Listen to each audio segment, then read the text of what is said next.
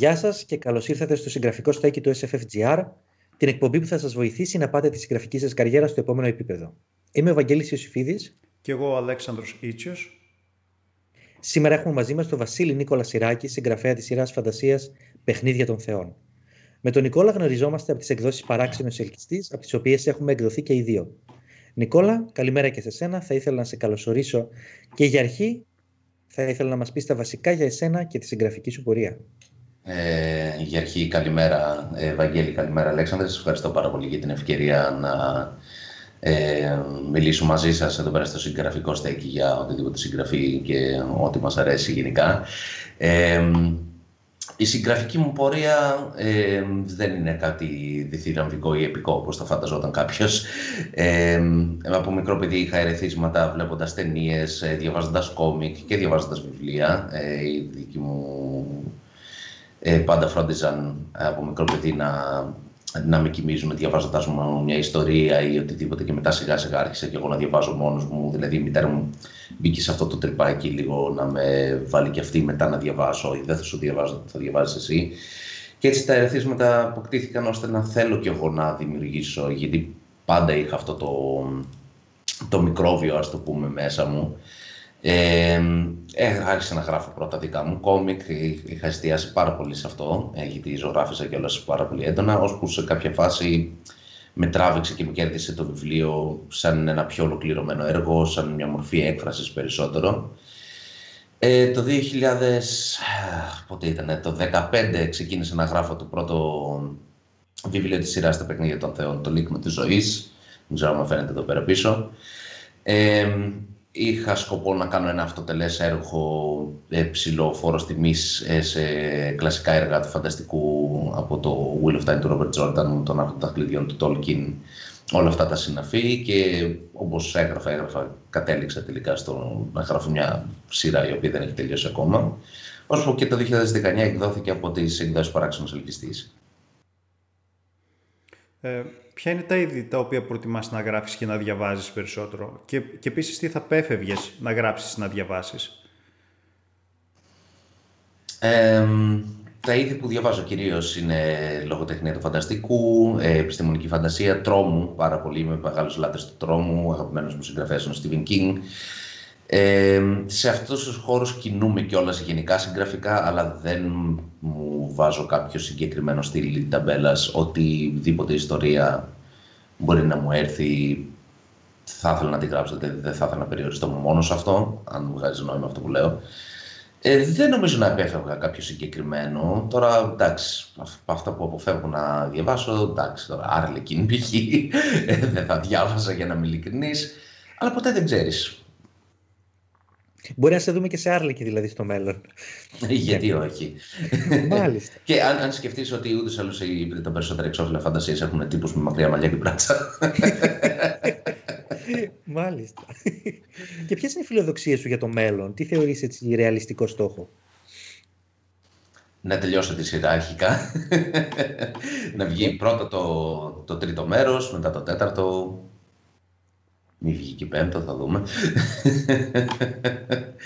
ε, έχω σκοπό ε, τα γραπτά μου, σιγά σιγά έχω αρχίσει και γράφω πάλι βιβλία στα αγγλικά, γιατί η, όταν πρώτα έγραφα διηγήματα και τα πρώτα έτσι, νουβέλες που έγραφα ήταν στα αγγλικά και έχω σκοπό να βγω με τα γραπτά μου προς το εξωτερικό, προς την ξένη αγορά, ας το πούμε έτσι. Λογικό, ναι. Οπότε αυτό mm-hmm. Τώρα, εφικτός, εφικτός στόχος, η αρχή είναι να βγει το τρίτο βιβλίο, μορδίσια βήματα και πάμε και βλέπουμε. Οπότε αυτό μου δίνει μπάλα και αφορμή να σε ρωτήσω ποιες είναι οι προσδοκίες σου τόσο από τον ελληνικό λογοτεχνικό χώρο όσο και από τον αγγλόφωνο. Ε, είμαι ένας άνθρωπος ο οποίος δεν τρέφει κάποιες συγκεκριμένες προσδοκίες. Δηλαδή δεν έχω ποτέ απαιτήσεις ακριβώς για το πώς θα είναι κάτι. Περισσότερο το βλέπω με το ρεαλισμό. Είναι έτσι και μέσα από αυτό από αυτά τα δεδομένα θα ελιχθώ. Ε, προσδοκίες για τον ελληνικό συγγραφικό χώρο, ε, γιατί θυμάμαι και την κουβέντα που είχατε κάνει με τους, ε, σχετικά με τους εκδοτικούς, είναι σίγουρα η λογοτεχνία στην οποία κειμενόμαστε να έχει ακόμα περισσότερη αυξανόμενη κίνηση, ε, κάτι το οποίο βλέπω να γίνεται, που μου αρέσει. Ε, όσο για τον εξωτερικό, μην έχοντας ε, εντρυφήσει ακριβώς σε αυτό, δεν μπορώ να εκφράσω κάποια άποψη. Είμαι αυτή τη στιγμή γράφω ένα βιβλίο στα αγγλικά, οπότε επικεντρώνω κυρίως σε αυτό και όλα τα υπόλοιπα έπονται μετά.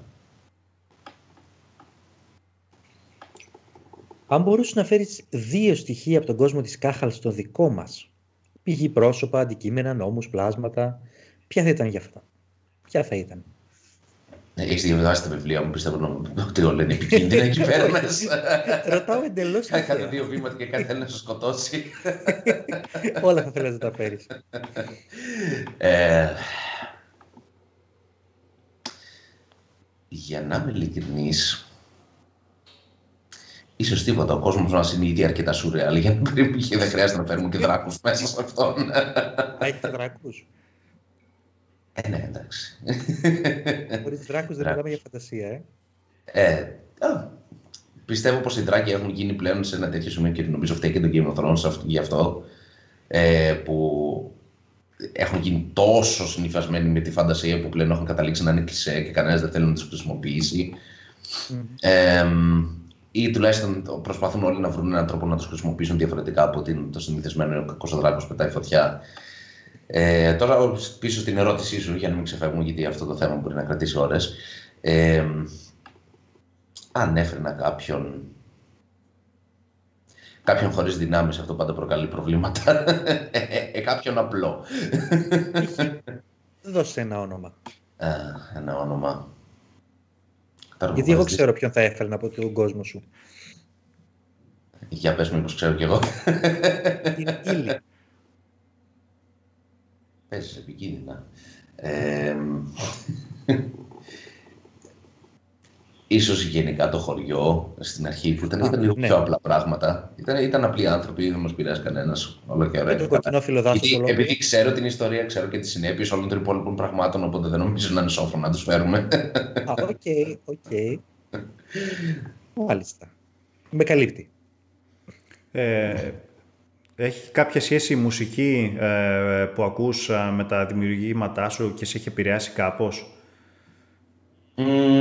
ναι, είναι, είναι άμεσα. Είναι αλληλένδετα αυτά τα δύο, γιατί ασχολούμαι και με τη μουσική πέρα από τη συγγραφή. Δηλαδή, παίζω σε μπάντα, γράφω μόνος μου, παίζω κιθάρα, τραγουδάω, οτιδήποτε.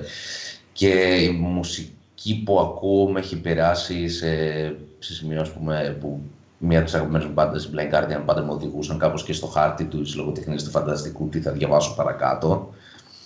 Και γενικά όταν γράφω θέλω να έχω μουσική, θέλω να έχω και την κατάλληλη μουσική για να με βάζει στο κλίμα. Τι μουσική ακούς συνήθως; Ε, rock, metal, blues, jazz, κλασική, soundtracks, ε, πιο folk music. Ε, ε, τα βιβλία αυτά τα δύο γράφτηκαν πάρα πολύ έντονα υπό τους ήχους των ε, Βαρτρούνα.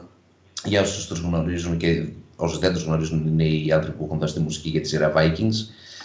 Ε, γενικά η ικανότητα της μουσικής να σου πλάθει με τους ήχους εικόνες στο μυαλό είναι ένα πράγμα το οποίο ήθελα να μεταφράσω μετά σε, σε γραπτό. Τι, τι, τι νιώθεις δηλαδή όταν ακούς μια μπάντα η οποία παίζει folk μουσική, είτε ελληνική, είτε από το μάλαμα που λέει ο λόγος μέχρι και το ζωράς καλή ώρα.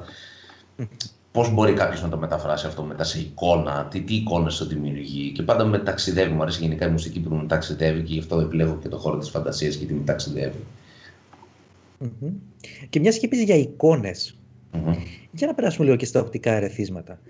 Ποια τρία χρώματα, τρία λέω έτσι συμβατικά εγώ έτσι, ποια τρία χρώματα κυριαρχούν στον κόσμο σου και γιατί; Τον αριθμό άλλαξε τον όπως θέλεις. Τώρα μιλάς και σε άνθρωπο με παιδίς χρωματοψία. ε, λοιπόν, αυτό τώρα θέλει σκέψη. Το πρώτο πάντα, και όχι μόνο λόγω εξοφυλού, αλλά πάντα το είχα συνηθισμένο λίγο με, την, με το χρώμα μπλε, ε, βασικά γαλάζιο περισσότερο. Το δεύτερο έχει για μένα ένα περισσότερο κόκκινο χρώμα, αλλά τα κυρίαρχα χρώματα γενικά που φαίνονται και μέσα στο κείμενο και όταν σκέφτομαι αυτή την ιστορία είναι το, είναι το μαύρο και το πράσινο, αλλά το σκούρο πράσινο της φύσης, δηλαδή των φύλων της φύσης. Γενικά χρώματα που σου φέρνουν στο μυαλό φύση, ε, έξω και το γαλάζιο που είπα πριν. Ε, για συγγραφέα που έχει γράψει για κοκκινόφυλλο δάσος, ήδη με παραξενεύεις. Εντάξει. Εντάξει. Ε, αν σε πλησίαζε κάποιος και παρατήρουσε τα βιβλία σου, αλλά δεν είχε ιδέα από αυτά, ε, με μια πρόταση πώς θα τον έπιθες για να τα πάρει; Έλα, έλα, πάρε καλό βιβλίο, πάρε, πάρε. Όχι. Ε, με μία πρόταση. Mm-hmm. Oh, Έχοντας περάσει και το χώρο των πωλήσεων μου είναι δύσκολο να τα πω όλα σε μία πρόταση γιατί εκεί πέρα έχεις την τάση να μιλάς όλη την ώρα.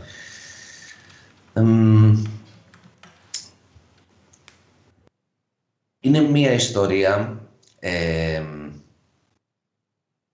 ουσιαστικά θα του έλεγα πως άμα σου αρέσει ή, ή βασικά ακόμα και αν δεν έχεις διαβάσει καθόλου αυτό το στυλ ε, είναι πάρα πολύ δύσκολη ερώτηση, μου αρέσει. Α, αυτά θέλεις σκέψη τώρα. Πώς θα το πουλούσα μέσα σε μια πρόταση. Εμένα πάντως με, με, ψήθηκα να πάρω το βιβλίο όταν διάβασα το πιστόφυλλο που λες ότι στον κόσμο της Καχάλ ο θεός της ζωής και ο θεός του θανάτου ρίχνουν ένα κέρμα ώστε, ναι, στην ουσία... ώστε η τύχη να αποφασίσει την τροπή που θα πάρει ζωή των ανθρώπων. Ναι. Εμένα αυτό ήταν άμα, που, που με έψησε. Άμα με ρωτούσε, άμα, άμα με ρωτούσε δηλαδή κάποιος ε, περί τίνος πρόκειται σε αυτά τα βιβλία, ουσιαστικά θα έλεγα συνοψίζοντας πως ε, αν τελικά η μοίρα είναι δικιά μας και κατά πόσο υποκινούμενοι και αν είναι υποκινούμενοι, αν είναι προς το όφελός μας. Ε, και όπως είπες και όλο αυτό με τα, γιατί στην τελική σειρά λέγεται τα παιχνίδια των θεών, πώς θα ήταν άμα εν τέλει αποφασίζανε οι θεοί να παίξουν ενεργά σκάκι με τις ζωές μας.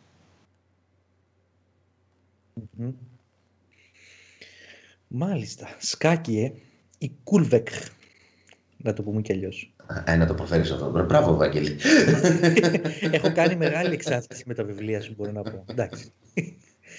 λοιπόν, ωραία. Και μιας το, και το Κούλβεκ μένει όπως είναι και τα υπόλοιπα ονόματα, ας δούμε και τι θα μπορούσε να αλλάξει στη συγγραφική σου πορεία μέχρι τώρα. Γιατί έχεις μια αλφα εμπειρία. Τι θα άλλαζες, άμα χρειαζόταν να αλλάξεις κάτι; Ε, άμα ήταν να αλλάξω κάτι, θα ήταν ίσως ο τρόπος με τον οποίο ε, προσέγγιζα τη συγγραφή. Στην αρχή, όπως όλοι μας ε, στην αρχή όταν πρώτο βγάζουμε κάτι στο πρώτο μας βιβλίο, είμαστε λίγο πιο άπειροι, δεν ξέρουμε ακριβώς τι θέλουμε και ή αυτό που θέλουμε πώς να το μεταφράσουμε εν τέλει σε, σε γραπτό. Ίσως θα ήθελα να να ήξερα λίγο παραπάνω να, να διαχειρίζω το χρόνο και να μην βιάζομαι ίσως μερικές φορές ή να μην... Ε, να προσέχω λίγο, να φουγκράζομαι λίγο το, τον κόσμο, ίσως να γνώριζα και όλους παραπάνω κόσμο, κάτι που δεν είχα κάνει τόσο πολύ στην αρχή όπως τώρα. Αλλά απ' την άλλη δεν νομίζω να άλλαζα κάτι γιατί από τα λάθη μας μαθαίνουμε και έτσι καλυτερεύουμε. Άμα ήδη ήταν κάτι άριστο στην αρχή, αργότερα πώς θα εξελιχθείς. Τι θα έκανες, ας πούμε, ναι, αφού θα ήταν ήδη το καλύτερο από την αρχή, θα είχε καθοδική πορεία αναγκαστικά. Ε, ε ναι. προτιμώ, προτιμώ μια πορεία να είναι τέτοια παρά έτσι. Ναι. Ένα πρόχειρο γράφημα στην κάμερα. Ε, με λίγα λόγια, από την εμπειρία σου που έχεις ε, μέχρι τώρα, τη συγγραφική εμπειρία, εν πάση περιπτώσει, mm. ε, ποιες συμβουλές θα έδινες ε, σε νέους επίδοξους συγγραφείς που δεν έχουν εκδοθεί ακόμη; Πάνω απ' όλα, μην απελπίζεστε. Ε, άμα σας έρθει κάποια, κάποιο email, κάποια επιστολή από ένα περιοδικό, από έναν εκδότη, από ένα site, οτιδήποτε, ε, το οποίο απορρίπτει το κείμενό σας, δεν σημαίνει αυτόματα ούτε ότι είστε ατάλλαντοι, ούτε ότι το κείμενό σας δεν είναι καλό. Σημαίνει ότι απλά ότι για τα πρότυπα του εκδοτικού ή του περιοδικού εκείνη τη στιγμή δεν είναι καλά. Μερικές φορές ε, πρέπει να έχουμε την απόρριψη και να σκεφτούμε τι δεν πήγε σωστά. Δηλαδή, δείτε τόσο ευκαιρία να καλυτερέψετε αυτό που την τέχνη σας, δηλαδή να γίνετε καλύτεροι συγγραφείς όπως επίσης, ε, όπως είχατε επισημάνει και εσείς πάρα πολύ σωστά στο, στο βίντεο με τους εκδοτικούς, μεγάλη προσοχή, όπου δείτε πολλά ταξίματα να είσαστε καχύποπτοι, ε, να συμβουλεύεστε και να μιλάτε με άλλους συγγραφείς, ε, άμα είστε, είναι η πρώτη φορά που θέλετε να εκδώσετε. Μην φοβόστε γενικά να στέλνετε μηνύματα σε συγγραφείς ε, περί αυτού του θέματος, γιατί μας αρέσει να δίνουμε συμβουλές, μας αρέσει να διαβάζουμε, δεν είμαστε τίποτα οι, οι κοινωνικοί κάστα που κάθεται πάνω στο σύννεφο, ξέρω εγώ, και σας κοιτάει εφηψηλού ή κάτι τέτοιο. Ε, και πολλή δουλειά. Δηλαδή όταν όλα φαίνονται ότι δεν βγάζουν νόημα, αφήστε και γενικά στον, στον, στον αυτό σας χρόνο να επεξεργάζετε το κείμενο. Δηλαδή, άμα κολλάτε κάπου, μην απελπίζεστε. Αποστασιοποιηθείτε λίγο, κάντε κάτι άλλο. Βγείτε μια βόλτα, δείτε μια. Καλά, βόλτα. Τι λέω και εγώ τώρα, αυτού του καιρού. ε, οτιδήποτε για να πάρετε ρεθίσματα. Από οπουδήποτε μπορείτε να τραβήξετε ρεθίσματα. Από μια κουβέντα με έναν φίλο μέχρι και μια ταινία. Αφήστε τον εαυτό σας χαλαρό που είναι δύσκολο στην αρχή, γιατί είσαι πιάνει ο υπερβολικός ενθουσιασμός και γράφεις πέντε μέρες συνεχόμενα, έχεις γράψει 300 σελίδες και δεν ξέρεις εν τέλει τι, τι στο καλό είναι αυτό που. τι, τι λέω. ε, χαλαρά γενικά. Μάλιστα. Ωραίες συμβουλές έδωσες, ε, Νίκο. Νομίζω ότι αν ήμουν νέος συγγραφέας θα σε διάβαζα και μόνο για τις συμβουλές σου. Μας κουλάρης έτσι. Σαν τον ε, μεγάλο μας αδερφό που θέλει να μας καθησυχάσει τη στιγμή που έχουμε τις φιλοδοξίες μας και ταυτόχρονα να τις αναθερμάνει ίσως. Μάλιστα. Ε, εμένα με κάλυψες, δεν ξέρω τι θα μας πει και ο Αλέξανδρος μετά, είμαι πολύ καλυμμένος από τη συνέντευξη. Πήρα μια καλή γεύση από το τι θα πει Βασίλης Νίκολας Σιράκης και τα παιχνίδια των θεών. Φαντάζομαι ότι... τα σχόλια. Φαντάζομαι ότι και οι υπόλοιποι αναγνώστες όμως θα, θα, θα, θα, θα τους τραβήξεις αυτό το θέμα γιατί και τα εξώφυλλά σου είναι πολύ καλά. Έτσι, και το πιστόφυλλο, όπως είπε ο Άλεξ, τραβάει πάρα πολύ. Οπότε σου εύχομαι από μεριάς μου κάθε επιτυχία και αφήνω τη σκητάλη στον φίλο μου τον Άλεξ για να κλείσει αυτή τη συνέντευξη. Από μένα να είσαι καλά. Ευχαριστώ. Και εμένα να πω την αλήθεια, εδώ να τονίσω ότι με τον Νίκο γνωριστήκαμε σε μια, εκ... Όχι, σε μια παρουσίαση που, είχαν, που είχατε κάνει και οι δύο βασικά στην Λεφαλόκ, στην Καρδίτσα. Ε, μένα με τράβηξε πάρα πολύ το εξώφυλλο και το πιστόφυλλο. Και το ανέφερα, έκανα βασικά την ερώτηση πιο πριν ουσιαστικά πώς θα, θα πουλούσες την ιστορία σου γιατί τότε ουσιαστικά αυτό έχεις αναφέρει όταν σε είχα ρωτήσει.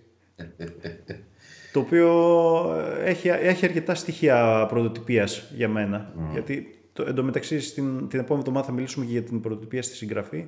Ε, αλλά, αλλά είναι κάτι το οποίο με τράβηξε και με έβαλε να προβληματιστώ λίγο ναι, τι θα γινόταν αν κάποιος ο οποίος μπορούσε και είχε τη δυνατότητα να κουμαντάρει ουσιαστικά την ζωή μου, πώς θα τη διαχειριζόταν και τι θα έκανε. Τώρα δεν, ξέρω. τα... Ναι, Δεν ξέρω αν, αν εσύ έχεις να προσθέσεις κάτι άλλο. Ή τι άλλο θα ήθελες ε, να πεις. Και, και πότε να περιμένουμε το επόμενο βιβλίο σου, το τρίτο. Ε, είναι, σε διαδικασία, είναι στα πρώιμα στάδια ε, αυτή τη στιγμή. Κάνω, τα, κάνω το outlining, ας πούμε. Ε, δεν έχω κάποιο συγκεκριμένο χρονικό όριο. Πιστεύω, όπως και το δεύτερο που ήταν περίπου στον ένα με ενάμιση χρόνο περίπου τόσο θα χρειαστεί και το τρίτο, ανάλογα με το τι διαστάσεις θα πάρει βέβαια το έργο. Ε, ήθελα να πω κάτι σχετικά με την πρωτοτυπία τώρα που μιας και το έθιξες σε αυτό το θέμα. Μια άλλη συμβουλή που θα μπορούσε που θα έπρεπε να έχουν όλοι οι συγγραφείς είναι να μην ανησυχούν τόσο για το πόσο original και καινούργια και φρέσκια είναι η ιδέα τους, όσο το να πούν μια ιδέα σωστά. Δηλαδή, άμα το καλώς σκεφτείτε, οι περισσότερες ιστορίες πάνω κάτω έχουν τα ίδια μοτίβα, απλά είναι το πώς τη λες, όχι το τι λες μέσα, που θα κάνει τη διαφορά. Κάτε με. Δεν ξέρω αν συμφωνείτε εσείς. Μ' αρέσει. Μ' αρέσει. και εγώ θεωρώ την, την πρωτοτυπία ότι δεν είναι τόσο σημαντική. Περισσότερο είναι να πιάσεις τα σωστά τρόπια, το τι ακριβώς δηλαδή θα ήθελε να διαβάσει ο αναγνώστης. Και εδώ πέρα να τονίσω λίγο ότι ως πρωτοτυπία ουσιαστικά είναι κάτι το οποίο κατά κάποιο τρόπο δεν περιμένει ο αναγνώστης να το διαβάσει ή δεν το έχει διαβάσει μέχρι εκείνη τη στιγμή. Ναι, είναι το, το άλλο το πίπερο, ας το πούμε έτσι, λίγο το καρύκευμα ναι, πάνω στη, σε ένα κλασικό γεύμα, ας το πούμε ναι. έτσι. Για, για, παράδειγμα, στην, στη δική σου περίπτωση στο βιβλίο ήταν αυτό, το ότι δε, επειδή έχει πέρασει καιρός τώρα, δεν θυμάμαι αν, αν έτσι ξεκινούσε, όπου οι δύο θεοί ε, παίζουν σκάκι ή κάτι αντίστοιχο και αποφασίζουν ναι, ναι. ότι, ξέρεις τι, ας παίξουμε ένα παιχνίδι. αυτή ήταν η πρωτοτυπία ναι. και αυτό ήταν κάτι το οποίο τουλάχιστον δεν, δεν, δεν το... έχω δει συχνά να παίζει. Το στίχημα, το, το στίχημα μεταξύ των θεών ε, εσύ, καλά, εντάξει, τώρα δεν είναι και πολύ, είναι το πρώτο, είναι ο πρόλογος του μεταξύ του Θεού της ζωής και του Θεού του θανάτου. Ε, για το ποιος εν τέλει είναι η κυρίαρχη δύναμη ε, στον κόσμο της Κάχαλ και άμα το καλοσκεφτείτε και στο δικό μας κόσμο, γιατί υπάρχει πάντα αυτός ο κύκλος. Ζωή, θάνατος, ζωή, θάνατος. Ε, είναι και από τα βασικά μοτίβα γενικά των βιβλίων. Ε, ήταν, το, μιας και το συζητάμε λίγο αυτό, ήταν, ήθελα να δώσω κάτι ε, στον αναγνώστη, πέρα από το κάτι που θα τραβήξει τον αναγνώστη μέσα στην ιστορία, κάτι που θα το διαφοροποιήσει, αλλά όχι ώστε να το κάνει να... Όχι για χάρη της πρωτοτυπίας, ε, κυρίως στο να μην είναι εντελώς υπεπατημένη, αν, αν βγάζω νόημα τώρα με αυτό που λέω. Ναι. Ε, είναι το hook το πώς θα κερδίσει κάποιον. Είναι μια γνώριμη ιστορία, αλλά είναι αυτό. Άμα δείτε κιόλας ε, κάτι που είχε πει κιόλας ε, ο Μπράντον Σάντερσον σε μία τη διαλέξεις του, είναι. Άμα δείτε τις ταινίες, το πώς παρουσιάζουν τις ταινίες, είναι, είναι το Transformers, αλλά σε love story. Είναι το Star Wars, αλλά κάτω από το νερό. Mm. Κάπως έτσι, ξέρω εγώ να έχουν δηλαδή αυτό το πράγμα στο μυαλό τους, ότι πώς μπορούν κάπως να, να σε τραβήξουν. Είναι, είναι κάτι γνώριμο, αλλά έχει αυτό το πράγμα που δεν έχεις ξαναδεί μέσα. Mm. Και δεν ήθελα απλά κιόλας να είναι μια κλασική περίπτωση της μάχης καλού και κακού. Οπότε ήθελα να υπάρχει και ένας λόγος που γίνονται όλα αυτά πίσω. Όλα, όλα γεννούνται εκείνη τη στιγμή το πώς δουλεύεις στο βιβλίο. Δηλαδή, μην, μην ανησυχείτε για το άμα είστε πρωτότυποι την ώρα που γράφετε κάτι. Ε, περισσότερο σκεφτείτε πώς μπορώ πώς μπορώ να κάνω αυτή την ιδέα ενδιαφέρουσα. Πώς μπορώ να τρα... Εμένα τι θα με τραβούσε σαν, ε, σαν αναγνωστης Ναι, πρέπει να βλέπουμε τον εαυτό μας σαν αναγνώστη. Ναι, πάντα να ικανοποιούμε τον εαυτό μας πριν να ικανοποιήσουμε τους άλλους, στην ουσία, ε. Ναι. Μάλιστα. Άλεξ, τι έχεις να πεις; Εμένα με κάλυψες. Ε, δεν ξέρω αν θέλεις, ε, Νίκο, να προσθέσεις κάτι άλλο για σένα, κάτι που αμελήσαμε ίσως να σε ρωτήσουμε, κάτι το οποίο θα ήθελες να πεις ε, σε αυτούς που ε, θα δουν τη συγκεκριμένη συνέντευξη; Ε, νομίζω έχω, έχω καλυφθεί πλήρως με τις ερωτήσεις σας. Ήταν πάρα πολύ κατατοπιστικές και, και μπορούσαμε να κάνουμε πολύ ωραίες κουβέντες πάνω σε, αυτό, σε όλα τα κομμάτια. Πάνω απ' όλα, η συμβουλή μου, όπως είπαμε και στους νέους συγγραφείς, να μην αγχώνεστε, να παίρνετε το χρόνο σας και να απολαύσετε αυτό που κάνετε. Ε, να, στον κόσμο θα ήθελα να πω ότι είναι πάρα πολύ ωραίο και όμορφο που υπάρχουν τόσοι συγγραφείς ε, του φανταστικού πλέον στην Ελλάδα που έχουν τόσες επιλογές και τόσο πολύ ωραία κείμενα ε, που αξίζει πραγματικά να δώσετε μια ευκαιρία σε οποιονδήποτε ε, γιατί γίνεται μια κίνηση εδώ πέρα στην Ελλάδα που όλοι γνωρίζουμε ότι πριν μερικά χρόνια όταν έλεγες ότι διαβάζω φαντασίες ή κάτι τέτοιο, σου λέγανε Μην, μη βλέπεις, μη κοιμάω, είσαι 20 χρονών. Κατά το οποίο σιγά σιγά καταρρύπτεται. Είναι ωραίο να στηρίζεις ε, όταν γινόντουσαν κινήσεις όπως το Fantasy Festival, το Fantasticon και όλα αυτά ε, σελίδες όπως η Lefaloc, ε, Willow Wisps, Νικτοφίλια και όλα αυτά. Ε, γενικά συνεχίστε να στηρίζετε, συνεχίστε να φτιάχνετε αυτή την κοινότητα ακόμα μεγαλύτερη και ακόμα πιο όμορφη από ό,τι είναι. Ε, και συνεχίστε να διαβάζετε απλά. Καλώς. Ε, Κάπου εδώ παρακλίνουμε και τη συγκεκριμένη συνέντευξη. Νίκο, θα ήθελα να σε ευχαριστήσω που μας έκανες παρέα. Εγώ σας, εγώ σας ευχαριστώ για την ευκαιρία, πραγματικά. Καλή συνέχεια με, με τα υπόλοιπα βίντεο και, τα, και το συγγραφικό στέκι γενικά. Ε, και συνεχίστε έτσι. Είναι, είναι πάρα πολύ ωραίο που υπάρχει, που υπάρχει έτσι μια πλατφόρμα ε, που έχουν βίντεο στο YouTube που είναι φτιαγμένη από δικά μας άτομα για εμάς. Νίκο, σε ευχαριστούμε πάρα πολύ από το συγγραφικό στέκι. Ε, μια συνέντευξη που μου άρεσε πάρα πολύ. Πιστεύω ότι πήγε πάρα πολύ ε, ωραία η κουβέντα, είπαμε για όλα, το είδαμε σφαιρικά το θέμα. Σαν μια σφαίρα που στο βιβλίο σου, αυτό δεν θα το πω, ας το διαβάσουν. ωραία. Να είσαι καλά και καλή συνέχεια σε όλους και στο συγγραφικό στέκι γενικότερα. Εντάξει. Exactly.